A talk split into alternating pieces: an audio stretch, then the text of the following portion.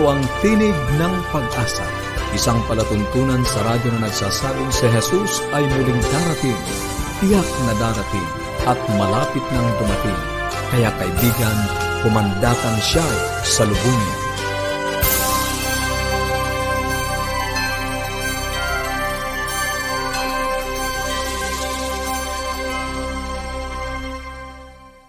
Muli ay isang maligaya at puno ng pag-aasang pakikinig mga kaibigan. Kami po ang inyong mga lingkod, Pastor Ner Caranza at Melo Ong. Nag-aanyaya na samahan niyo kami sa loob ng thirty minuto upang atin pong pag-usapan ang mga bagay na makapagpapalago ng ating samahan sa ating uh, tahanan at higit sa lahat ang pagtuklas ng pag-asang nagmumula sa salita ng ating Panginoong Diyos. Nais po namin kayong padalhan ng mga aklat at aralin sa Biblia. Ito po ang ilan sa ating pong mga ipinamimigay. Hope Beyond Tomorrow. Meron din po tayong Timeless Truths, A Guide to a Better Life. At ito pong isa ay ten Commandments Twice Removed. Kung nais niyo pong makatanggap, makipag-ugnayan lang po kayo sa amin. Maaari po kayong tumawag, mag-text, or mag-send po ng message. Ito pong ating mga contact information. Sa Globe, zero nine one seven, one seven four two, seven seven seven. At sa Smart, zero nine six eight, eight five three six, six zero seven. Pwede rin po kayo magpadala ng mensahe on Facebook or mag-comment doon sa comment section ng atin pong page forward slash A W R Luzon, Philippines. Kung nais niyo naman po ng readily downloadable na mga Bible study resources, meron po tayong pambata, meron pang adult, maaari niyo pong i-visit ang bibleschools.com forward slash Central Luzon. Sa ating pong pagpapatuloy sa buhay pamilya, makakasama pa rin natin si Ma'am Delba De Chavez upang uh, ituloy po ang ating pinag-uusapan kahapon sa pagtalakay sa paksang paggawa ng alaala o making memories. At sa atin naman pong pag-aaral ng banal na kasulatan, ang ikatatlong bahagi ng uh, paksang ang Iglesia sa propesiya, ang nalabing Iglesia. So kahapon nga mga kaibigan, atin pong pinasimulan ang paksa na Making Memories and Creating Family Traditions. At atin pong nalaman na yung mga family rituals and traditions, ito yung nagbibigay sa atin ng pakiramdam na kasali ako mm-hmm. or kabilang ako. 'Di ba pag nakaka-relate tayo dun sa mga traditions na 'yon, parang merong yung feeling na talagang magkapamilya, yung gano'n, nagkaka-relate tayo sa isa't isa. Kapag pinag-usapan natin, Pastor, ang ritual, iba mm-hmm. po ito doon sa uh-huh. uh, doon sa routine. Ah, okay. Ayan. Kasi when we say routine, like halimbawa, um, every day, yan meron kayong morning ano? and evening Karaniwan worship. That's routine, yes. Mm-hmm. Pero when we say ritual, meron itong sense ng emotional significance. Mm-hmm. Parang may attachment, yung ganon. Medyo merong, mas unique siya yes. sa, kaysa sa pangkaraniwan. It no? connects you emotionally. Yan, emotional significance. Mm-hmm. Nabanggit din po sa atin na yung mga traditions, maaaring ito'y cultural, ethnic, maaaring faith-based, maaari natin itong ipasa from generation to generation na nagko-connect din sa atin dun sa past. Yun po yung ilan sa mga kahalagahan ng paggawa ng mga family traditions at ng mga alaala. Sa atin mo mga magulang na nakikinig, maraming simpleng pamamaraan na maaari nating gawin para mas maging espesyal yung mga panahon na kasama natin yung ating mga anak. Ngayon po ay pag-uusapan natin yung ilan sa mga ideas na to, mga pamamaraan na subok na. Siguradong gagawa ito ng masasayang alaala sa mga sambahayan. Ito po ay ikalawang bahagi ng ating four-part series at ito po ay pre-recorded. Ibigay natin ang panahon kay Ma'am Delba. Tita Deng? Ang memories kasi, hindi bagay eh. Yes. Ito yung time spent, tapos naghalakhakan, kaya nga diniscuss din natin tungkol sa laughter. Kasi talagang masayang mga tagpo, mga yes. pangyayari sa buhay natin bilang pamilya. Right. Kaya meron tayong mga practical ideas. Seven practical ideas to build positive memories and traditions. Ito ay shinare ito ng aming kaibigan na writer, si Pam mm-hmm. at si Claudio Consuegra. Marami silang mga aklat na nilimbag tungkol sa mga pamilya. Ito ay shinare sa amin. At ulitin ko, hindi lang mga magulang ang gagawa nito, kundi Kung wala ang mga magulang, the guardians, uh-huh. mga tito, tita, okay. okay, mga grandparents, o yan. Kasi ako, hindi man, uh, hindi nyo siguro alam, pero ako, lumaki ako na, uh, nung six years old ako, naghiwalay ang parents ko. Mm-hmm. So lumaki kami sa aming grandmother. At katabi namin ng bahay, yung aming uh, uncle at aunts and cousins. But they took it on themselves na oh. kung ano yung hin, wala doon na hindi magagampanan ng aking father ay ginawa ng aking uncle. Mm-hmm. Yan. See, marami akong mga tiyo na they took it upon themselves to be the role model for a father. Pero ang maganda doon, eh gusto ko rin banggitin, uh, after sixteen years, nagkabalikan naman ang parents ko. Wow. Yan. So, it's not Ma'am, just parents. Maalaala mo kaya yun. Yes. Memories. oh, memories. Oh, so, number one na idea is to build memories and create traditions. Ayan o, family night. Yan. Mm-hmm. You choose one night a week na kayo magkakasama. Walang gadget. Ang gagamitin lang ang gadget kung gusto magpicture. Kasi nice yan point ay, yan, ma'am. Yes, walang gadget. Walang gadget. At maglalaro kayo, mag-uusap yes. kayo. Kung gusto nyo mag-wrestling kayo, bunumbraso, yung aming mga anak, ma-scrabble, kung ano man ang gustong gawin, o magkainan. Yeah. Yan. But we have to honor that one night. Mm-hmm. Ang Correct. Tawag natin dyan, family night. Okay? Nice point. So, nothing should interrupt it. Okay? Yung magpicture lang sa kagagamitin ng gadget. After mm-hmm. that, wala na. Naka-silent lahat dapat para wala. Eh, but we encourage talking. Yes. Yan. Okay? That's family night. Yung second, maganda rin ito, Melo. Date night. Sinong magde-date? Unang-una ang mag-asawa. Mm-hmm. Mm.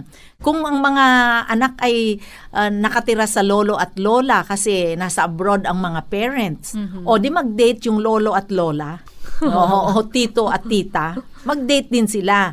Kasi ano yung ginagawa doon? We are modeling to the children mm-hmm. yung behavior na iyon na special. Okay. That one day, uh, uh, one night a week or one day a week, they will focus on the relationship. Uh, mag-asawa. Nice point. Okay? Yes. And, hindi lang doon, i-date natin ang ating mga anak. Ah, nagawa rin namin ito doon sa aming mga anak noon. Yung nanay, i-date yung mga anak na lalaki. Yung tatay, i-date yung mga anak na babae. Bakit? Kasi lessons yun eh. Ituturo natin sa ating mga anak how they will treat the opposite sex. Mm-hmm. So, kung ikaw, dad, i-model mo dun sa iyong anak mm-hmm. na dapat ganito ang pag-treat ng lalaki sa iyo anak, na babae. No, kaya kung hindi ganito, ay hindi dapat. Yan, hindi maganda yon. Sa mga babae rin, ipinakikita natin how they're going to treat their future wife. Mm-hmm. Yan. Kasi alam ko, tanda ko, may turo sa akin noon ng aking ina. Sabi niya, kung gusto mong makita kung anong ugali ng mapapangasawa mo, tingnan mo kung paano niya i-treat mm-hmm. ang kanyang ina. Yeah. Yan. Okay. So, a date night for couple, yung mag-asawa, and date night for the children. Okay, number three, birthdays. Ngayon sabi ninyo, eh, hindi naman kami nagse-celebrate ng mga birthday sa aming pamilya. Eh. Wala na yan. Mm-hmm. Alam po ninyo, walang tao na hindi gusto, uh, na gusto na malimutan ang birthday niya. At kung nakakalimutan nga nung iba, di ba, i-remind, hoy, birthday ko ngayon, uh-huh. siya sabi. Kasi mahalaga yun. Mm-hmm. Eh, talagang uh, pasasalamat yun kasi eh. Birthday is a thanksgiving for the life that the Lord has yes, given you. Yes. Na-extend ka na naman ng isang taon, di ba?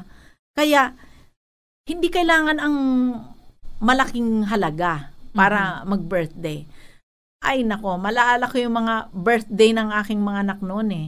Uh, Bibili lang kami ng isang, doon kasi sa San Pablo noon, merong bakery na gumagawa ng mga malalaking tinapay na may mga korte. May korteng buaya, may korteng pagong, yung mga ganun okay. ba? O so, eh gansino lang yun? Limang mm-hmm. piso noon, panong panahong yun? O, ay ang ganda-ganda. Tapos magkantahan, hmm. invite yung mga bata doon sa ano, may konting juice. Yeah. O, di ba? O kaya kung mag-pancake, yung hmm. ano, yun. Be creative kasi ito special day na punong-puno ng mga opportunities to make family memories. Correct. Okay? Yes. And eto uh, pangapat, meal time. Yan, mm-hmm. yung panahon ng kainan. Ito ma'am, very common pero yes. hindi rin po natin la- laging nagagawa. Aha, uh-huh. This is the most powerful place kung saan tayo makakagawa ng memories. Mm-hmm. Tama yan, wala na naman ma- gadgets dapat. At pag tayo'y umupo na kumain, talagang mag-usap. Hindi yung basta pagkaupo, kakain na kaagad, ang bilis-bilis at may gagawin pa ako. Hindi, dapat talaga we spend at least... Sabi nga, one night mm-hmm. na maganda o dinner o one meal. Kasi yung pag-uusap natin doon ay napakahalaga. Hindi lang para sa, as a memory builder, Melo, pero uh-huh. it can also save your children. Bakit? Sa research, oh, no. ang sabi mm-hmm. ng research, yung mga kumakain na magkakasama, nakasama ang parents nila five times a week. Wow, five times a week. Mm-hmm. Uh, dinner, sa gabi yon, thirty-five percent less likely to engage in disordered eating. Oh. Mm-hmm. At saka twenty-four percent nakakain sila ng healthier foods. At the same time, twelve percent na less likely to be overweight. Pero ang maganda doon, kasi ma'am, ano eh, may uh-huh. ka-share ka eh, kaya yeah. hindi ka ma- Kids who ate dinner with their families at least five times per week, least likely to take drugs uh-huh. and feel depressed or get into trouble. Tandaan natin, mm-hmm. five times per week. Okay. Yun na, at least four tips ngayong araw. Siguro, itutuloy natin, Melo. Yes, po. Kasi, ano, may tatlo pa. Thank you again po, Tita Deng. Very practical yung mga ideas na shinare niya sa atin. Isa-isahin nga natin, Pastor Ner. Una niyang mm-hmm. binanggit ay family night. Kahit isang araw lang, isang gabi, isang linggo na, alam mo yun, maglalaro kayo, maaring board game. Hindi ito magastos, Pastor mm-hmm. Ner. Ano? Family night. Sumunod yung date, date night. night. Oh. Itong date night na to ay hindi yung isa kayong buong sambahayan. Ang kanyang in-emphasize, yung parang kung meron kayong tatlong anak, ilalabas nyo sila isa-isa. Mm-hmm. Hindi yung sabay silang lahat, ano, isa-isa. At pagkatapos, binanggit niya rin yung mga birthdays. Kasi yung mga birthdays, sino ba namang gusto, Pastor Ner, na makalimutan oh. ng yung Ay. kanilang kaarawan. Mm-hmm. Kaya, let's be creative to make their birthday special. Pagkatapos yung mealtime. Meal gusto kong i-emphasize yung mealtime, Pastor Ner. Kasi ang ganda nung binanggit ni, Ma- ni Tita Deng, no? Ang sabi niya, family needs at least ilan? Five times per week na kumain na magkakasama. Na magkakasama. Yes. At kapag pala ginagawa ito, ulitin ko po, ang sabi niya, yung mga bata, mas maliit yung risk nila na maging involved sa mga drugs, yung makaramdam na lungkot na lungkot, yung depressed, or mapasangkot, mapasali sa anumang mga problema o mga gulo o mga away. At saka Melo, mas mm-hmm. matitiyak ng magulang na malusog yung pagkain uh, kinakain ng kanilang mga anak. Yes, Pastor. Tama. Mm-hmm. That's a good point. Mm-hmm. Ang mahalaga dito, Pastor, anuman ang kanilang gawin, huwag nating hayaan na lumipas na lang itong mga taon na hindi tayo gumagawa ng magagandang alaala na maaaring i-cherish ng ating mga anak. At alam ko po, sigurado ako na matutuwa kayo na pinasimulan niyong gumawa nitong mga family traditions at mem- family memories. Kaya kung mayroon po kayong mga katanungan o anuman po ang nais niyong iparating sa amin, maaari po kayong makipag-ugnayan, tumawag o mag-text sa atin pong mga numero. Sa Globe, zero nine one seven one seven four two seven seven seven at sa Smart, zero nine six eight eight five three six six seven seven. 0917. Pwede rin po kayo magpadala ng mensahe sa ating email, connect at adventist dot p h, or mag-iwan po ng komento sa mga comment box sa ating page, forward slash AWR Luzon, Philippines. I-like nyo po ito, i-share sa inyong mga kaibigan. Kung nagnanais naman po kayo ng mga karagdagang Bible study resources na readily downloadable, maaari nyo pong i-visit ang bibleschools.com forward slash Central Luzon. Tayo po ay dadako na sa pag-aaral ng salita ng Diyos at tinatalakay pa rin po natin ang pag-aaral sa Apokalipsis ngayon. Ito po ang panibago nating paksa, ang Iglesia sa Propesiya. At ito na po ang ikatlong bahagi, ang nalabing Iglesia. Ihahatid po sa atin yan ni Pastor Ner Caranza. Pastor Ner? Dadako na po tayo sa ating pag-aaral ng Biblia at ang atin nga pong paksa ay ang nalabing Iglesia. Nang ang ating Panginoong Hesukristo ay nabuhay dito sa lupa, ay itinatag niya ang kanyang iglesia na binubuo ng mga alagad at ng iba pang mga sumunod o tinanggap ang kanyang mga turo. Sa buong panahon, si Satanas ay tinangkang sirain ang iglesia ng Diyos, lalong-lalo na noong sa panahon ng Dark Ages na muntik na siyang magtagumpay. Ang visible na iglesia ay naging masama sa pagpasok ng mga maling aral, subalit ang invisible na iglesia ay nanatiling naroroon. Ibig sabihin ng invisible, wala siyang organisasyon pero nagpapatuloy ang mga tagasunod ng ating Panginoong Hesukristo sa iba't ibang dako na sang-ayon sa propesiya ay itinago sa ilang kung saan iningatan siya ng Diyos. Sa panahon din ng Dark Ages, milyon-milyon ang pinatay dahil sa kanilang pananampalataya. Subalit sa gitna ng pag-uusig, mayroong mga grupo kagaya ng Waldenses, uh, Albigenses at iba pa na nanatili sa Biblia at Biblia lamang. Ang Diyos ay laging mayroong mga tapat na mga tao sa kanyang iglesia. Sa Apokalipsis, Kabanatang labing dalawa, Talatang labing pito ay mababasa natin ang uh, hulang ito. Nagalit ang dragon sa babae at umalis upang digmain ang nalabi sa binhi ng babae, ang mga tumutupad sa mga utos ng Diyos at ang mga may patotoo ni Jesus. Itinutukoy dito ang tunay na mga mananampalataya ng ating hmm. Panginoong Hesukristo na kinamumuhian ng dragon na talagang gumagawa ng lahat ng kaparaanan upang usigin ang binhi ng babae, ang tinatawag na nalabi o ang iglesyang nalabi sa huling panahon. Ang salitang remnant o natira o nalabi ay nangangahulugang ang huli o labi. Wala nang iba pagkatapos ng nalabi. Ang nalabing iglesia ng Diyos ay ang huling iglesia bago dumating si Jesus. Ang tanong ay, aling iglesia ang nalabing iglesia na iyon na binabanggit sa propesiya? Paano natin makikilala? Mayroong mga nagsasabi na ang nalabing iglesia ay dapat uh, mababakas ang kanyang pinagmulan pabalik kay Kristo.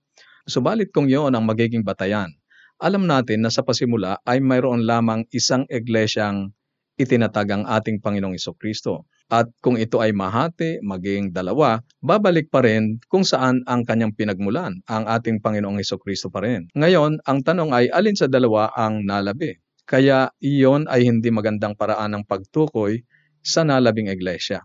Ang iba naman ay sinasabi na ang tunay na iglesia ng Diyos ay dapat nagtataglay ng kanyang pangalan, katulad ng ang iglesia ng Diyos, ang iglesia ni Kristo, mm-hmm. at iba pa. Pero wala saan man sa Biblia ang nagsasabing ang tunay na iglesia ng Diyos ay dapat tawagin sa ganitong pangalan. Mm-hmm. Walang inilagay ang Biblia kung paano tatawagin ang iglesia o ang nalabing iglesia ng ating Panginoong Diyos. Dahil kung mayroong sinabing ganoon, ang lahat ng iglesia ay gagamitin ang ganoong pangalan. Hindi rin yun magandang paraan upang tukuyin kung alin ang nalabi.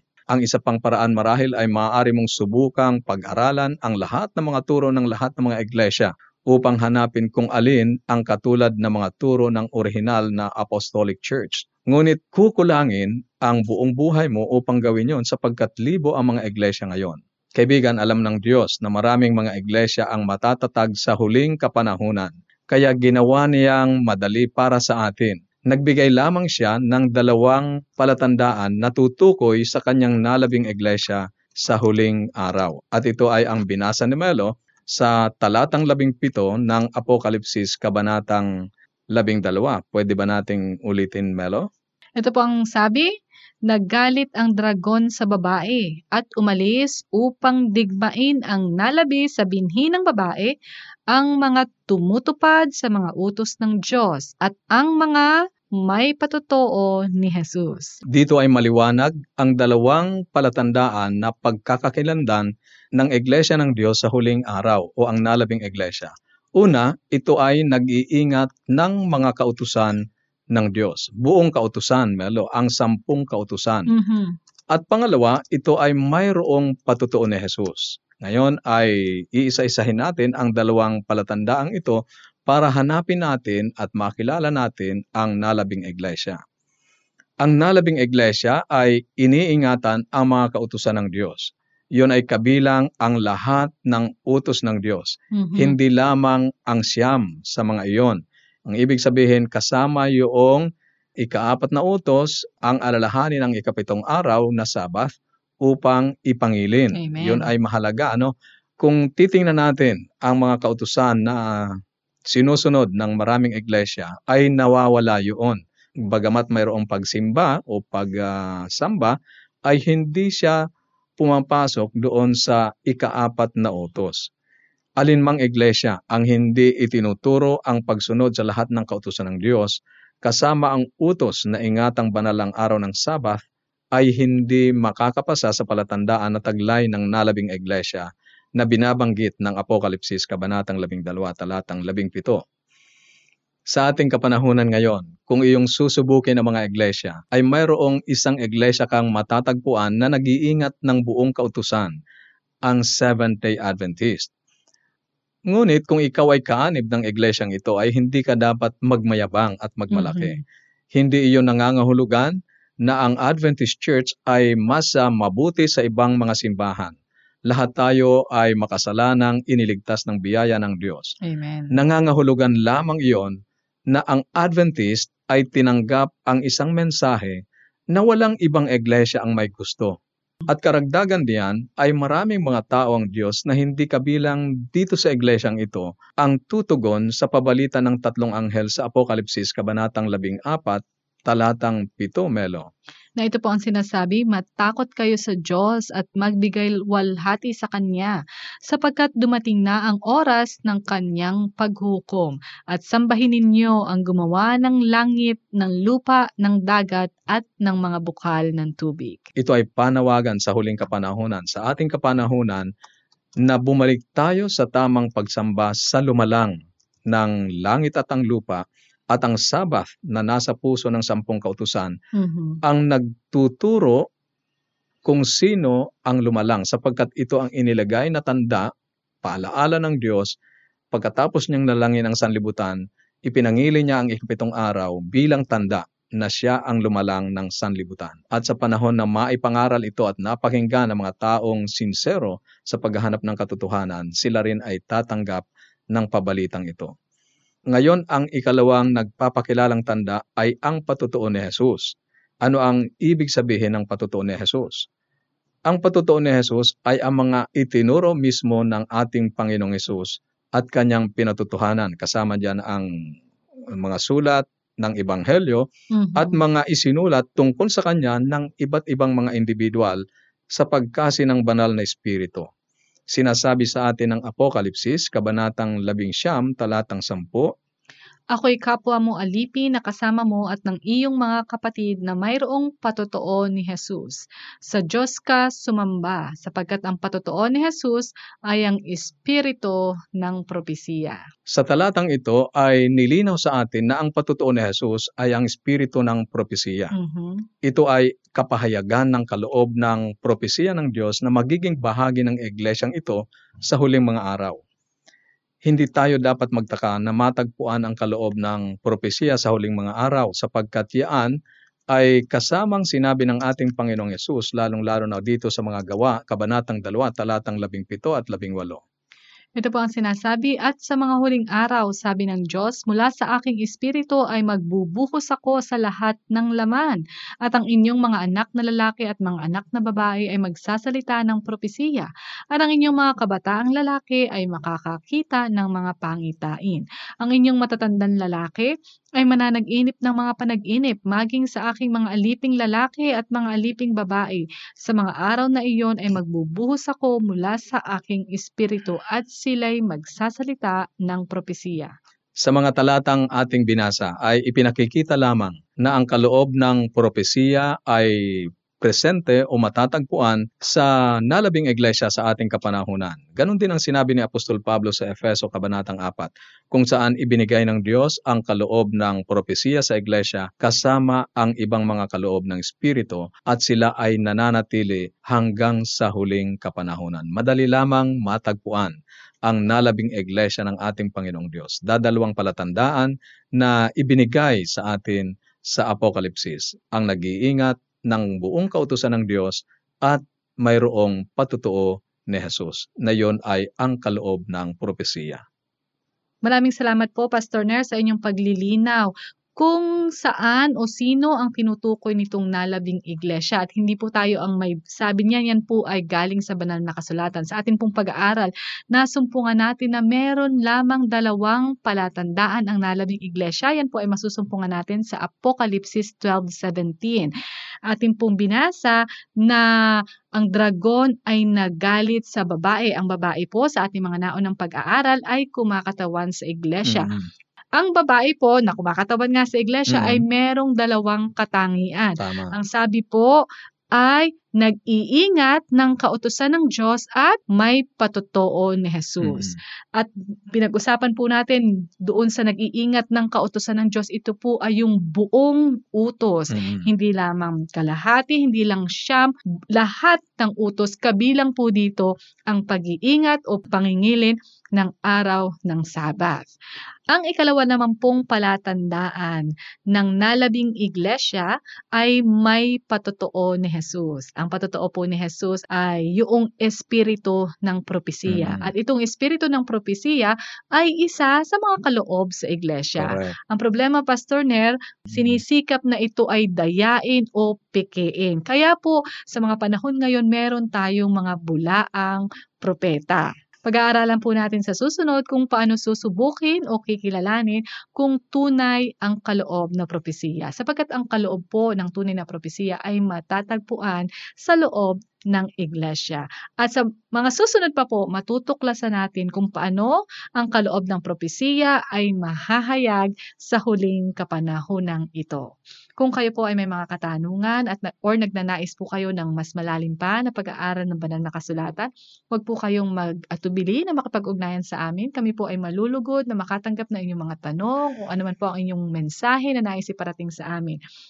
Ito po ang ating mga numero. Sa Globe, zero nine one seven, one seven four two, seven seven seven. At sa Smart, zero nine six eight, eight five three six, six zero zero. Or mag-send po ng email sa connect at adventist dot p h. Maraming salamat po muli sa inyong pagsubaybay at sa atin pong pansamantalang pag-iwahiwalay. Baunin natin ang salita ng ating Panginoong Diyos sa Apokalipsis Kabanatang twenty-two, talatang twenty. Ang nagpapatotoo sa mga bagay na ito ay nagsasabi, "Oo, darating ako." At habang inaantay natin ang kanyang pagdating, panghawakan natin ang kanyang mga salita sa Isaiah fifty-nine one. Narito, ang kamay ng Panginoon ay hindi maikli na di makapagliligtas, ni hindi mahina ang kanyang pandinig na ito'y hindi makaririnig. Bukas po muli.